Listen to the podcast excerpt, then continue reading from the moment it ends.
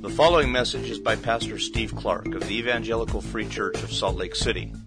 More information is available at our website, www.slcevfree.org.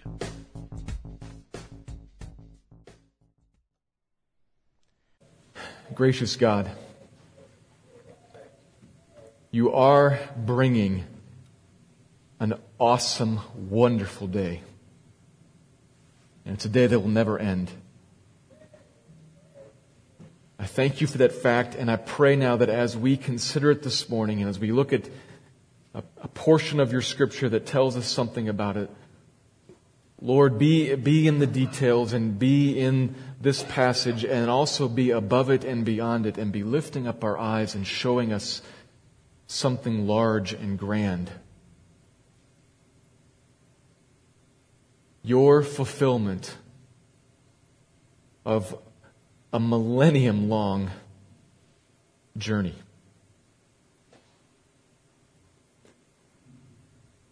The, the final the final step of what has been a long trek through much history.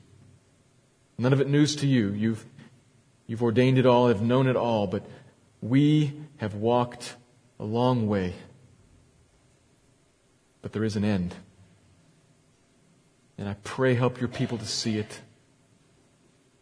Help us to thirst for it and long for it and to rest in it and Lord, I also pray that you would help us to live now as citizens of that place. To walk with you now while acknowledging that we will walk with you differently then. Help us, Lord, I pray. And God, we need your spirit to be on us and among us here this morning. This is going to happen, Lord, we need you to clear away all the distractions, all the, whatever sinful barriers there may be, and it's also just the, the burdens of, of life here. Clear them away, Lord. Set them aside. If there's sin that we need to confess, bring that up now. If there are distractions we need to, to put on hold, make that clear to us. Pray, Lord, have your way with us and teach us. Fill us. Touch us. The men and women teenagers, the kids here in this room, be present, God, to show yourself a good God to them. Teach us, I pray, Lord, for your great glory and for the good of us, your people. Amen.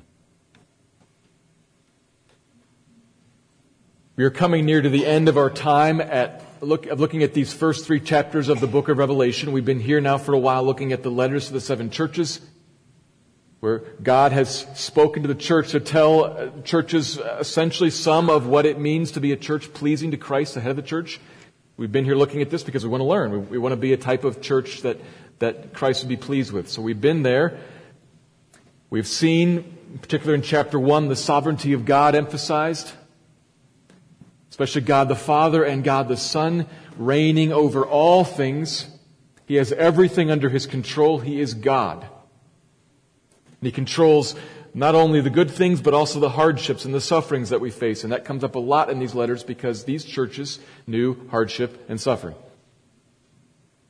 And he says, I am over that too, and I'm over all of the deliverance out of the hardship and suffering. I am with you in everything. And last week we saw him speaking to the church in Philadelphia, instruction to a small and weak church that is facing a lot of hardship. They were faithful to him though. They held on to him and held on to the gospel and believed it. And so he says to them, he wants to commend them and encourage them. And he says, I opened the door into the kingdom. He has the key, it says there. And I've opened the door into the kingdom. You have access to God and no one can shut that door. He gives them an assuring encouragement there and promises that in time he's going to make clear to everyone as he vindicates them that he loves them, his people. And he issues them a, a, number of different promises, and particularly in verses 12 and 13. And while we looked at verses 12 and 13 at the very end of last week, there's so much there. As I thought more about it, I thought there might be some benefit for us to kind of hang out for a little bit longer in those two verses. That's what we're going to do this morning. We're not going to advance on to the, the final letter. We're going to kind of pause in verses 12 and 13 of chapter 3 and use those verses as a launching point into some material at the end of the book of Revelation. Particularly because of the phrase he uses about the New Jerusalem, the, the city of God. If we were just going to work through the whole book of Revelation, we could just leave it at that, trusting that eventually we're going to come to the end. We'll pick up there with this, this idea of the New Jerusalem. But because we're not going to work through the whole book, I, I thought it might be some help for us all to kind of go there this morning. That's what we're going to do. We're going to look at a couple of verses, but then go to the end and look mostly at chapters 21 and part of 22. So much there. I'm only going to be able to touch on it briefly, touch on some of the high points, but essentially we're going to work towards this point in the language of chapter 21. Here's, here's my main point for this morning. There is a time coming when we who conquer will be his people and he will dwell with us and be our God. There's a time coming when we who conquer will be his people and he will dwell with us and be our God. In fullness, forever in an awesome and glorious display of all of his goodness forever and ever and ever to the praise of his glorious grace. So we're going to work towards. And I'm going to read a whole lot of text this morning. I'm going to read two verses from chapter 3 and then go and read most of chapter 21. I'm going to skip one part and then first five verses of chapter 22. And as I do, you're going to see there's a whole bunch of imagery there. So before I read, let me remind us about how to think about imagery. We talked a little bit about this in, in chapter 1, but imagery needs to be understood in the context into which it was written and the context from which it is written.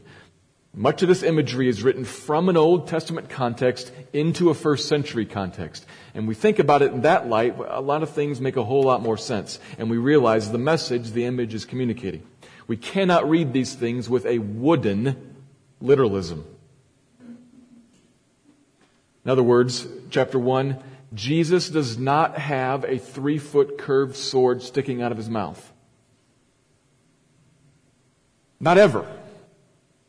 And especially not while at the same time talking with a voice like thundering water.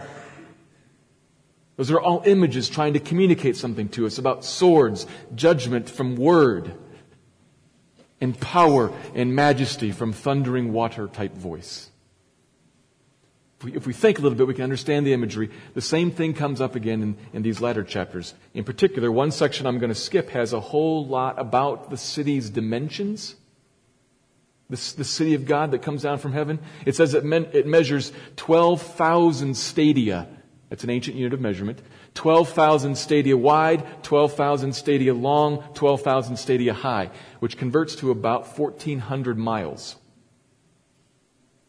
If that were to be read in a wooden, literal way, that would be a city reaching from Spain to Iraq.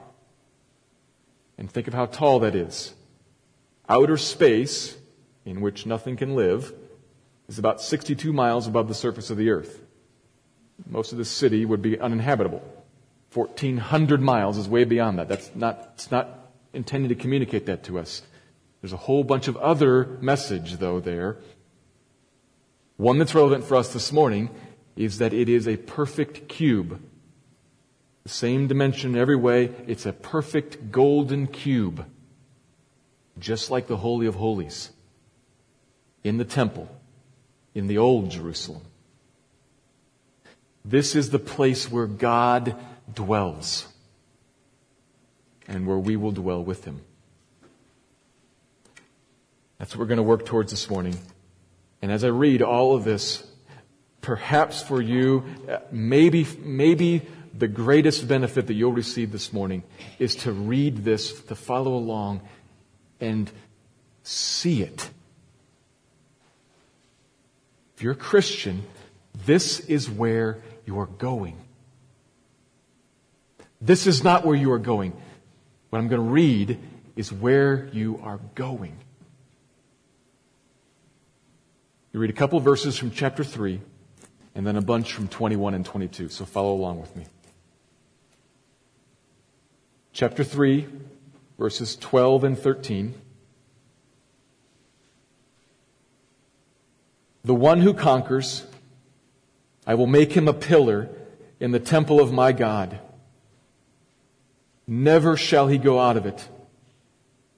And I will write on him the name of my God and the name of the city of my God, the new Jerusalem, which comes down from my God out of heaven, and my own new name. He who has an ear, let him hear what the Spirit says to the churches. And from chapter 21, this is after the final judgment. Then I saw a new heaven and a new earth. For the first heaven and the first earth had passed away, and the sea was no more. And I saw the holy city, New Jerusalem, coming down out of heaven from God prepared as a bride adorned for her husband. And I heard a loud voice from the throne saying, Behold, the dwelling place of God is with man. He will dwell with them, and they will be his people, and God himself will be with them as their God. He will wipe away every tear from their eyes, and death shall be no more. Neither shall there be mourning, nor crying, nor pain any more, for the former things have passed away. And he who was seated on the throne said, Behold, I am making all things new. Also he said, Write this down, for these words are trustworthy and true. And he said to me, It is done. I am the Alpha and the Omega, the beginning and the end. To the thirsty, I will give from the spring of the water of life without payment. The one who conquers will have this heritage, and I will be his God, and he will be my son. But as for the cowardly, the faithless, the detestable, as for murderers, the sexually immoral, sorcerers, idolaters, and all liars, their portion will be in the lake that burns with fire and sulfur, which is the second death. Then came one of the seven angels who had the seven bowls full of the seven last plagues and spoke to me saying, Come, I will show you the bride, the wife of the Lamb. And he carried me away in the Spirit to a great high mountain and showed me the holy city Jerusalem coming down out of heaven from God, having the glory of God, its radiance like a most rare jewel, like a jasper clear as crystal. It had a great high wall with twelve gates and at the gates twelve angels, and on the gates the names of the twelve tribes of the sons of Israel were inscribed. On the east, three gates, on the north, three gates, on the south, three gates, and on the west, three gates. And the wall of the city had twelve foundations, and on them were the twelve names of the twelve apostles of the Lamb. Verse 22. And I saw no temple in the city for its temple is the Lord God, the Almighty, and the Lamb. And the city has no need of sun or moon to shine on it, for the glory of God gives it light, and its lamp is the Lamb. By its light will the nations walk, and the kings of the earth will bring their glory into it, and its gates will never be shut by day, and there will be no night there. They will bring into it the glory and the honor of the nations. Nothing unclean will ever enter it, nor anyone who does what is detestable or false, but only those who are written in the Lamb's book of life. Then the angel showed me the river of the water of life, bright as crystal, flowing from the throne of God and of the Lamb through the middle of the street of the city. Also on either side of the river, the tree of life with its 12 kinds of fruit, yielding its fruit each month. The leaves of the tree were for the healing of the nations. No longer will there be anything accursed, but the throne of God and of the Lamb will be in it, and his servants will worship him. They will see his face, and his name will be on their foreheads, and night will be no more. They will need no light of lamp or sun, for the Lord God will be their light, and they will reign forever and ever. The word of the Lord.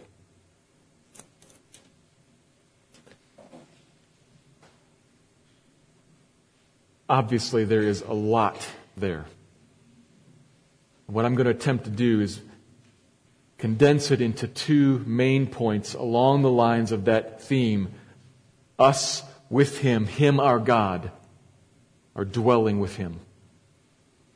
I'm going to make two points then. Here's the first one He will give us citizenship in His marvelous coming city. Christ will give us citizenship in the marvelous coming city, the city of God. That's what it means in chapter 3, verse 12, where Christ says that he's going to write on you, Christian, he's going to write on you the name of the city of my God, the, the name of the city, the New Jerusalem. What's being referred to there is, is an ancient citizenship roll where somebody's name is put on the roll, they belong to this city, and then you're given some sort of a mark or a card or something to prove that I'm from that city. That, that's my home.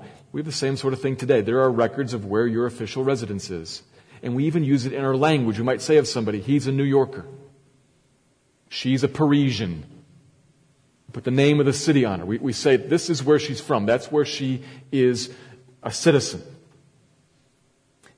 Well, here, he will give you citizenship, residence, a right to live there in the holy city, the New Jerusalem, which he then describes in chapter 21. Do you see it? I turn to chapter 21, and the potential danger here is that we would spend a year looking at every single detail and elaborating this means this and this means this and this means this and, and lose the forest for every single one of a thousand trees. Do you see it? A bride as she steps into the sanctuary and all eyes turn to her and everyone rises radiant and glorious. A bride. This is a city adorned like a bride coming to her groom beautiful, glorious in her peace and in her harmony. She is a bride. She is a, a, city in which there is no more weeping and no more mourning, and every tear and every sorrow has been removed as all things are made new. A bride, a city of joy and rest, peace. The curse is gone. And all there is left is this tree of life that we were denied access to, and now it comes back, and it brings 12 months of the year, all year round, healing to all of you who are the nations. You remember the story? Very beginning of the Bible. We dwell with God in a garden and we fall into sin and are cut off from it and removed forever from hope and from life. The tree of life, denied access. And here it comes back. Lining the banks of a river from which you can drink for free and be filled up and have your thirst quenched and be healed, made whole, no curse. What a place. Verse 11 a place that has the glory of God all over it and all through it. Having the glory of God, its radiance is like a jewel. That's what all the jewels and all the gold are trying to tell us. Think about this. Jewels and gold by themselves are rocks and metal. They only look good when light from somewhere else shines on them, and in particular shines through them. You take a stone and you cut it perfectly, and if it internally is flawless, light passes through it, and shines and sparkles, refracts and spreads color. Beautiful. It's a city in which the curse is removed and the glory of God shines through it and shows wonders. It all beams. It's the quality of life. It's the type of life that we each are all deeply attracted to and desperately seeking. If you're not a Christian this morning, it's the life you want. It's what we're all after. And chapter 3 says that we will be pillars there. Stable, not moving. Permanence. He is bringing this to you surely and permanently. Christian, realize this.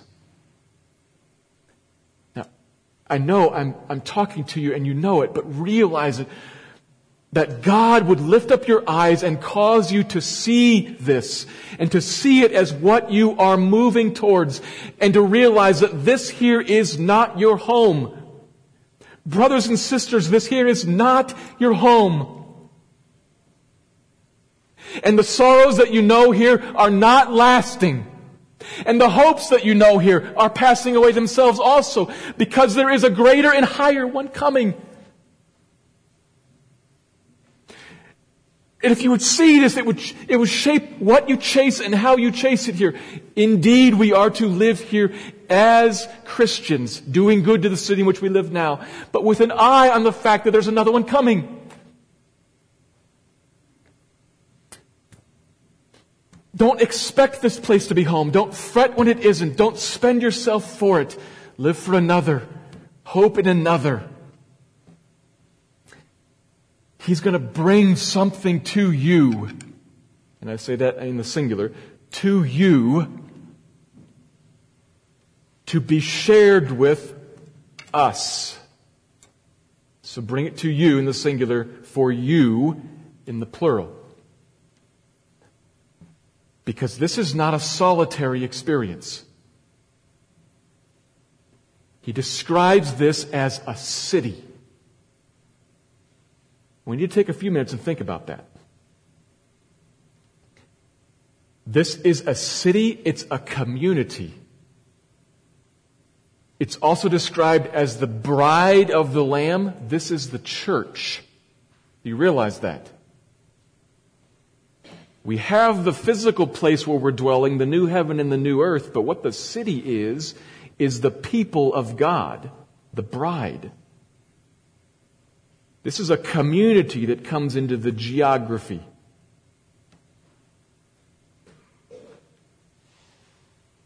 Now, it's got the 12 tribes, the, the 12 apostles, so there are ethnic Jews and ethnic Gentiles in the church. Yes, indeed, for sure. But it is the people of God He's bringing something for us. All of us together. A city. Which may seem odd to some of us because some of us hate cities.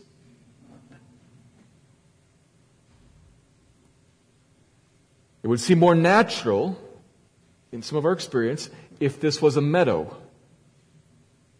or a mountain range or a lake or fields or forests. Because that's where you go to experience what this is talking about. If there's any place where many of us find rest and peace and joy and contentment and a sense of, ah, it's in nature. It's not in the city. We leave the city and go find God out in nature, and there He meets us, and there He fills us up, and there He encourages us, and from there, then He strengthens us to go back into the city and endure it. All the chaos, the traffic, the sin that is in the city. So for some of us, placed in a city forever sounds more like a sentence than like a gift of blessing. It seems counterintuitive. Now, if it was a garden, like the Garden of Eden, that makes some sense, but it's a city. Well, think about this. And I think, at least for me, as I thought about this, this put a different twist and it, it heightened all the stuff that I just said about what the life there is like. You can read it right there. It heightened how I thought about those things. And it, it gave me a different understanding of what God is going to do when He brings this city and gives me citizenship in it.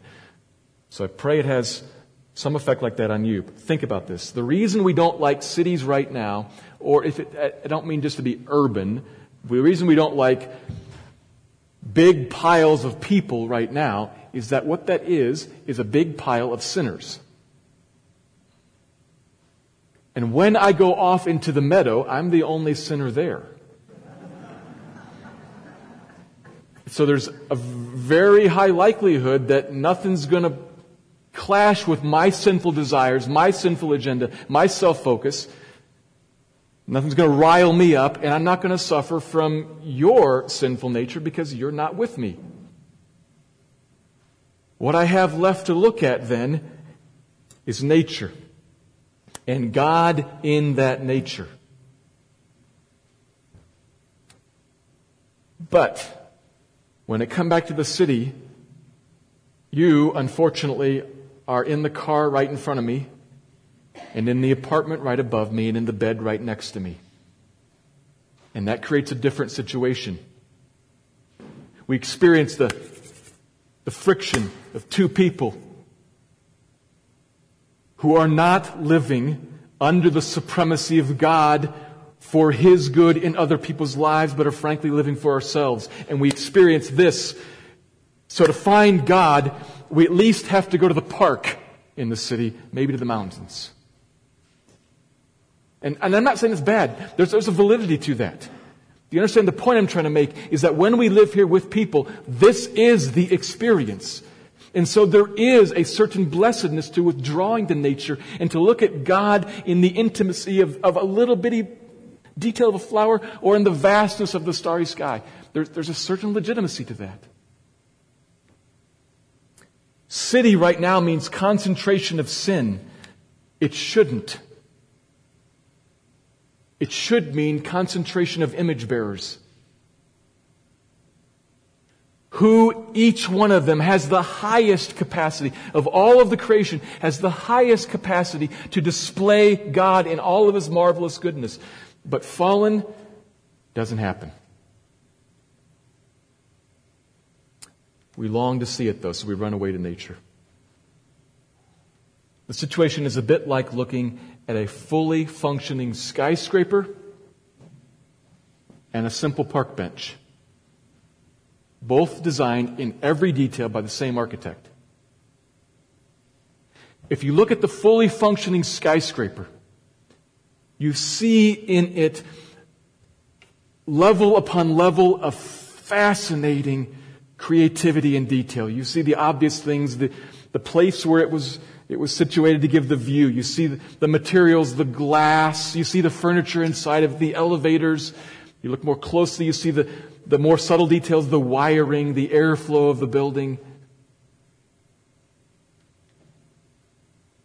And then there's the bench. A piece of wood, a few screws, a couple of right angle cuts.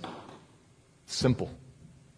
One draws your attention, one gets passed by. Until the skyscraper becomes a war zone and a tomb for several thousand people. Shattered, reduced to dust particles and pieces of metal twisted beams. It becomes ugly and troubling for us. We don't go there to marvel anymore. We turn away from it, and all that's left us is the bench. We don't go to the skyscraper to look at the marvelous intricacies of the architect's mind. It turns us off, and we flee from that to see what we can in the lesser light.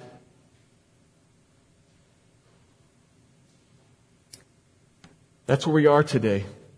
Surrounded by image bearers who are carriers of potential but are twisted and marred, troubling, and they turn us off.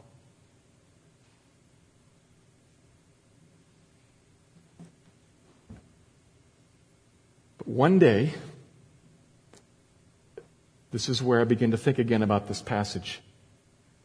One day, what he's saying, when he makes all things new, when he removes off of us all of the former things, including the curse, what that will leave us with is image bearers like we are supposed to be. The skyscraper will be restored and our eyes will be drawn to it away from the lesser now to see the fullness of that which our hearts long for. In people, the image bearers, far more capable of displaying all of what we are after than a simple bench. That's what he's going to do. Everything in people that drives you away. And some of that is serious. I know people, I know some of you, you know people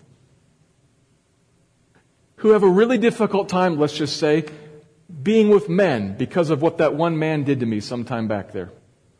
So I'm, I'm afraid of men. I avoid them and I am never alone with one.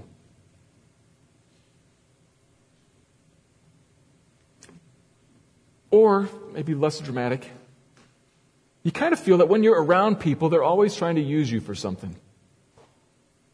That's not comfortable. You avoid them. Or you avoid that particular person because frankly she talks way too much. I'm not sure if that's her problem or my problem, that I'm not patient. Either way, Maybe I'm just socially awkward and I feel embarrassed to be around people, constantly not knowing what to say. Everybody else is having a good time and I just feel completely awkward. And so I stand as the wallflower on the side. Out. The game's going on. I'm out. Or I have a difficult people with don't, who don't, difficult with people who don't understand what I actually know to be true. And again, I'm not sure whose problem that is. But I don't like those people. You don't either. And all that stuff that separates us, all of that stuff that separates us will be changed and made new.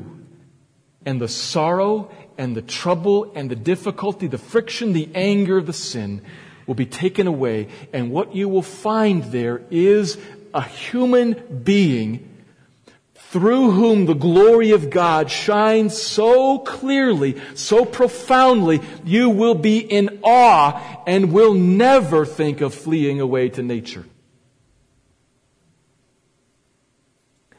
I had an experience a few months back.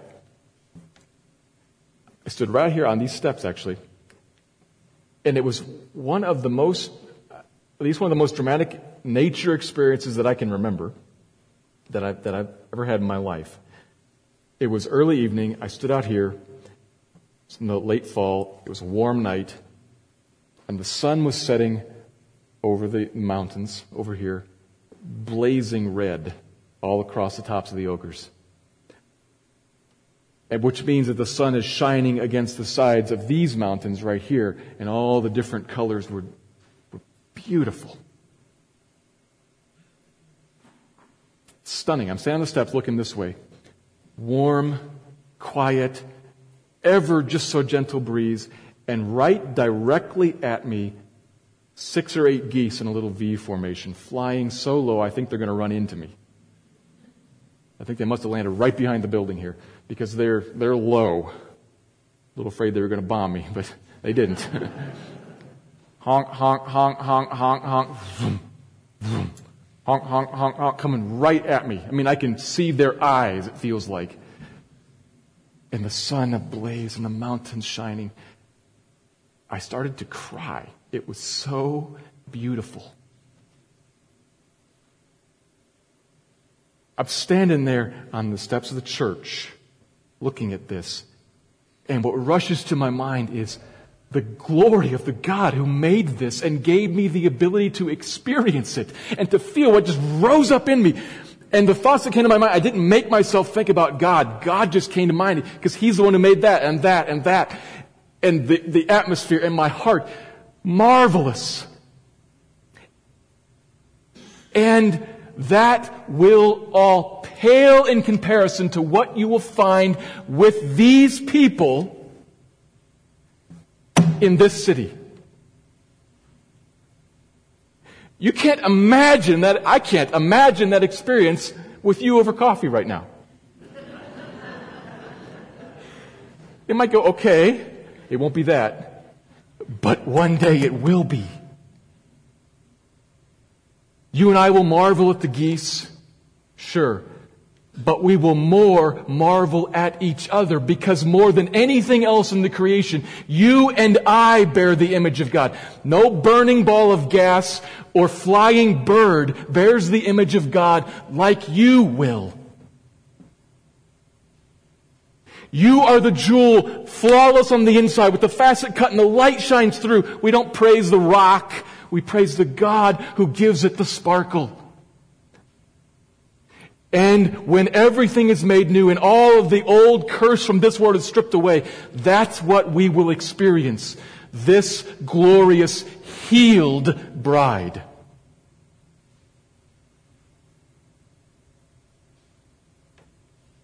And the bride of Christ will be your joy, just like it is His. This people is the deep delight of God the Father, Son, and Spirit. The deep delight of God the Father, Son, and Spirit. He loves you with an everlasting love, and one day I will too. Not because I'm supposed to, but because I do, to my great joy, to His great honor. And you will love the city of God and be thankful forever that He granted you citizenship in it. By coming to die for you and remove off of you the barrier that kept you out of it, your sin. Citizenship in this city, a right to be among this people, will be marvelous. Right now, we don't think so because, I mean, look at us. Look at me. You're not really that excited to be with me. You're not. One day you will be because I'll be different and so will you. We, we view churches right now as grocery stores. I go here for a little while, and then, then the price of bread goes up, and I'll go over there. How little attraction we have to any particular people. What a tragedy. How we view the people of God right now is, eh, what's in it for me? One day it's going to all be dramatically different. You will see the people of God like God does and there will be great joy and no more sorrow. If you think about the sorrow and the tears and the death and the crying and the pain, 95% of that comes from other image bearers. And that'll all be gone. You'll have access to the tree of life and you'll drink from that water, be fed and filled forever with the people in a city. Those on whom God's glory rests. It's not because of them, it's because His glory rests on them, which takes me to the second point, which I've been skirting around the whole time here, so this is rather related. The second point. He will give us His own presence in His marvelous coming city. He will give us His own presence in the coming city. This shows up in several ways in our verses from chapter 3. 12 and 13 talk about being made a pillar in the temple. which is not a contradiction with what he says later in 21 verse 22 about how there is no temple. The whole city is a temple. The whole, the whole city is described as a temple. It means that, that God's got the whole place for his dwelling. And you're a pillar there. You're permanently there. It shows up when he talks about writing his name on us, which again comes up in chapter 22 verse 4. He writes his name on us. That is, he creates and displays a relationship, an ownership. I am my child's father, and you know that because we both have my name. My name is on all of them. About relationship with us, constantly experienced as he dwells in our midst. Behold, says the loud voice from the throne. The dwelling place, that is the tabernacle, echoes of temple there. The dwelling place of God is with man. He will dwell with them, and they will be his people, and God himself will be with them as their God. Three different times. His dwelling, he dwells with, he is with. This is looking ahead to the end and seeing that what has been the long foretold promise throughout all the scriptures finally comes to pass. I did a, a very quick search through the Old Testament just looking for the language. He will dwell with them and be their God. They will dwell with him. They will be his people. Over 20 times, that very wording shows up in the Old Testament. I'm sure it's there more. Not to mention all the passages that have the same concept but different words. It's all over the Bible from start to finish. It is not a stretch to say, this is what's going on. God created so as to have a people that he could be among to show himself shining through them for his glory and for their good. And it falls apart in the garden when we sin. And he brings it about at the end, finally.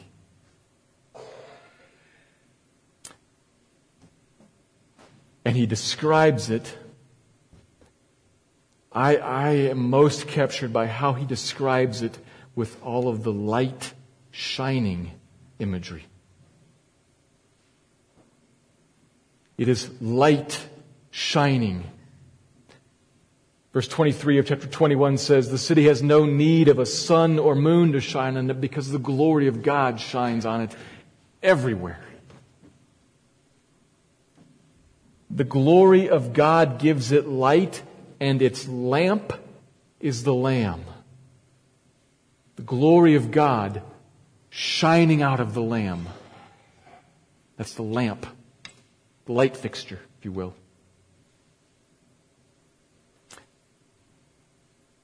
Point.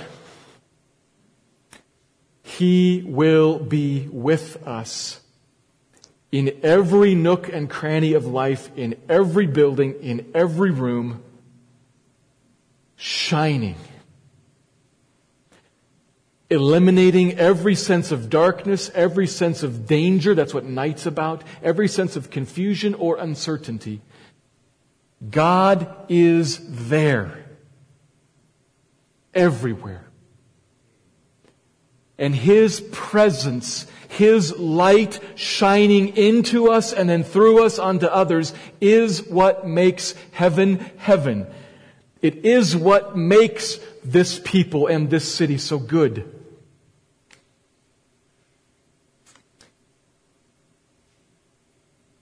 What could possibly trouble us with God present?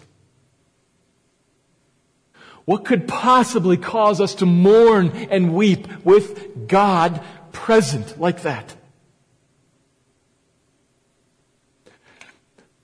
What could possibly leave you wandering, aimlessly wondering, what am I for? What am I about? What should I be and do? If God shines on you with that kind of clarity and that kind of power, drawing your attention to Him, what, what could it, how could that possibly be? Anything but wonderful. Now, what exactly is going on there? Doesn't say. Doesn't say.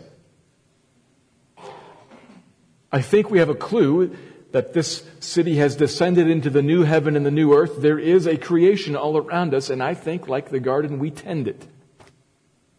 It's a little bit of speculation.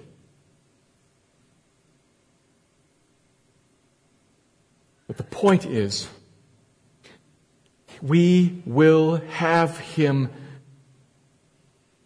always intimately, powerfully present. You have known this experience in snippets. If you're a Christian. You have had a time of prayer. You have had a moment with your Bible. Maybe a moment standing on the steps looking at geese. You have had a moment when God was there. And then it was gone. The gone part will be gone.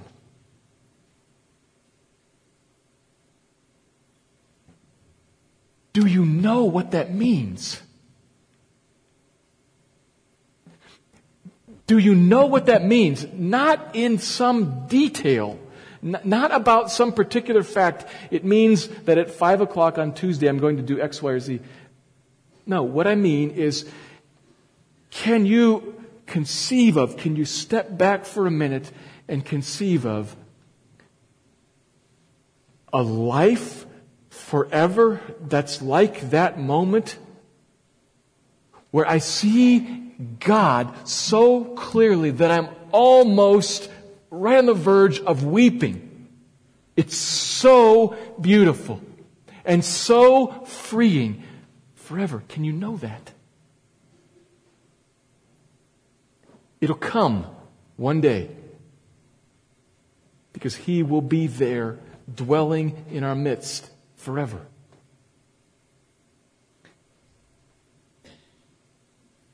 But for a moment, to bring it back from that day back to this day, you experience in a moment His presence, and then it's gone. But, Christian, let me encourage you do not resign yourself to, that's gone. That's what always happens. Because He means for you to know Him and to walk with Him. That's why He gave you the Holy Spirit to live inside of you. You cannot now perfectly experience His presence. That, that comes in this day. But He means for you to experience His presence now. It's why He's given you the Spirit. It's why He's given you His scriptures.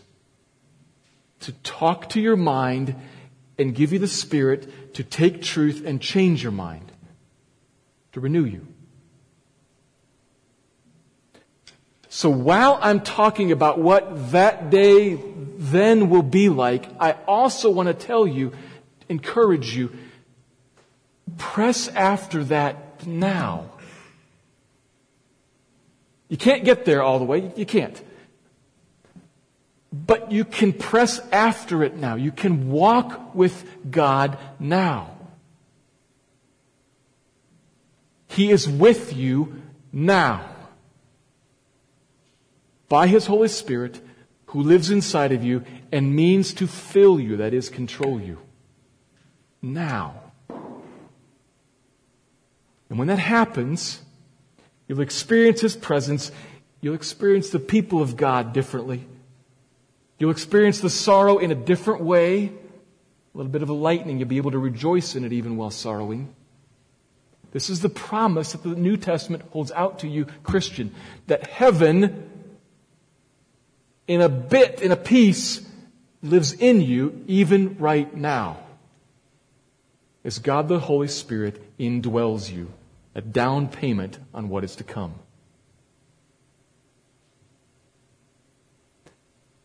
Walk with Him then. Which means take a moment before God the Spirit and say to Him, I want more than I have.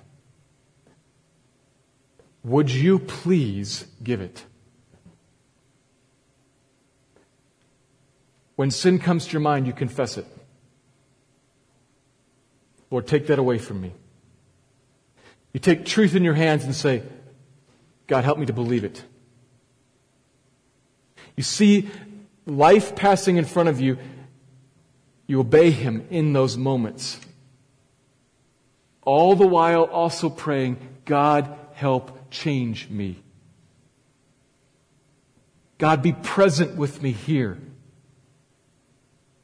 Talk to me, guide me, correct me, lead me. In other words, dwell with me right now, please. That's His command to you. Be, be filled with the Spirit. It's His command to you, but it's also a great offer to you. Because you can actually experience some of heaven right now. Not like it's going to be, but a little bit. For your good, then, I exhort you walk with God, live with Him now, today, moment by moment. And if you are not a Christian, I just ask you do you want to be a part of this city? Do you want to experience this good God? If so, surrender. God, have me.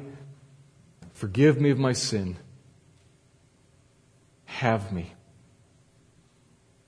If you want to talk more about that later, please do. But I, I hope that you don't miss this city. It's your only hope, and it is a great hope.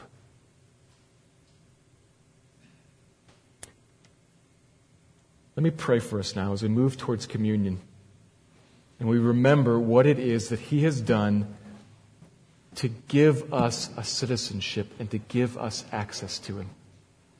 Let me pray.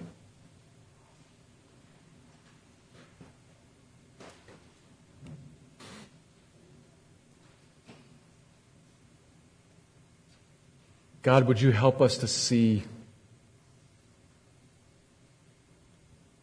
Would you help us to see what you are bringing? Would you help us to see how you have provided for a little bit of that experience now? Would you help us to see your light shining through this lamb even here? We remember what the lamb did as we take the bread and the cup in our hands, Lord, and I pray, speak to your people, remind them and encourage them. You are a good God. I say thank you for your grace. Meet us now as we take these elements in our hands. I pray this in your name. Amen.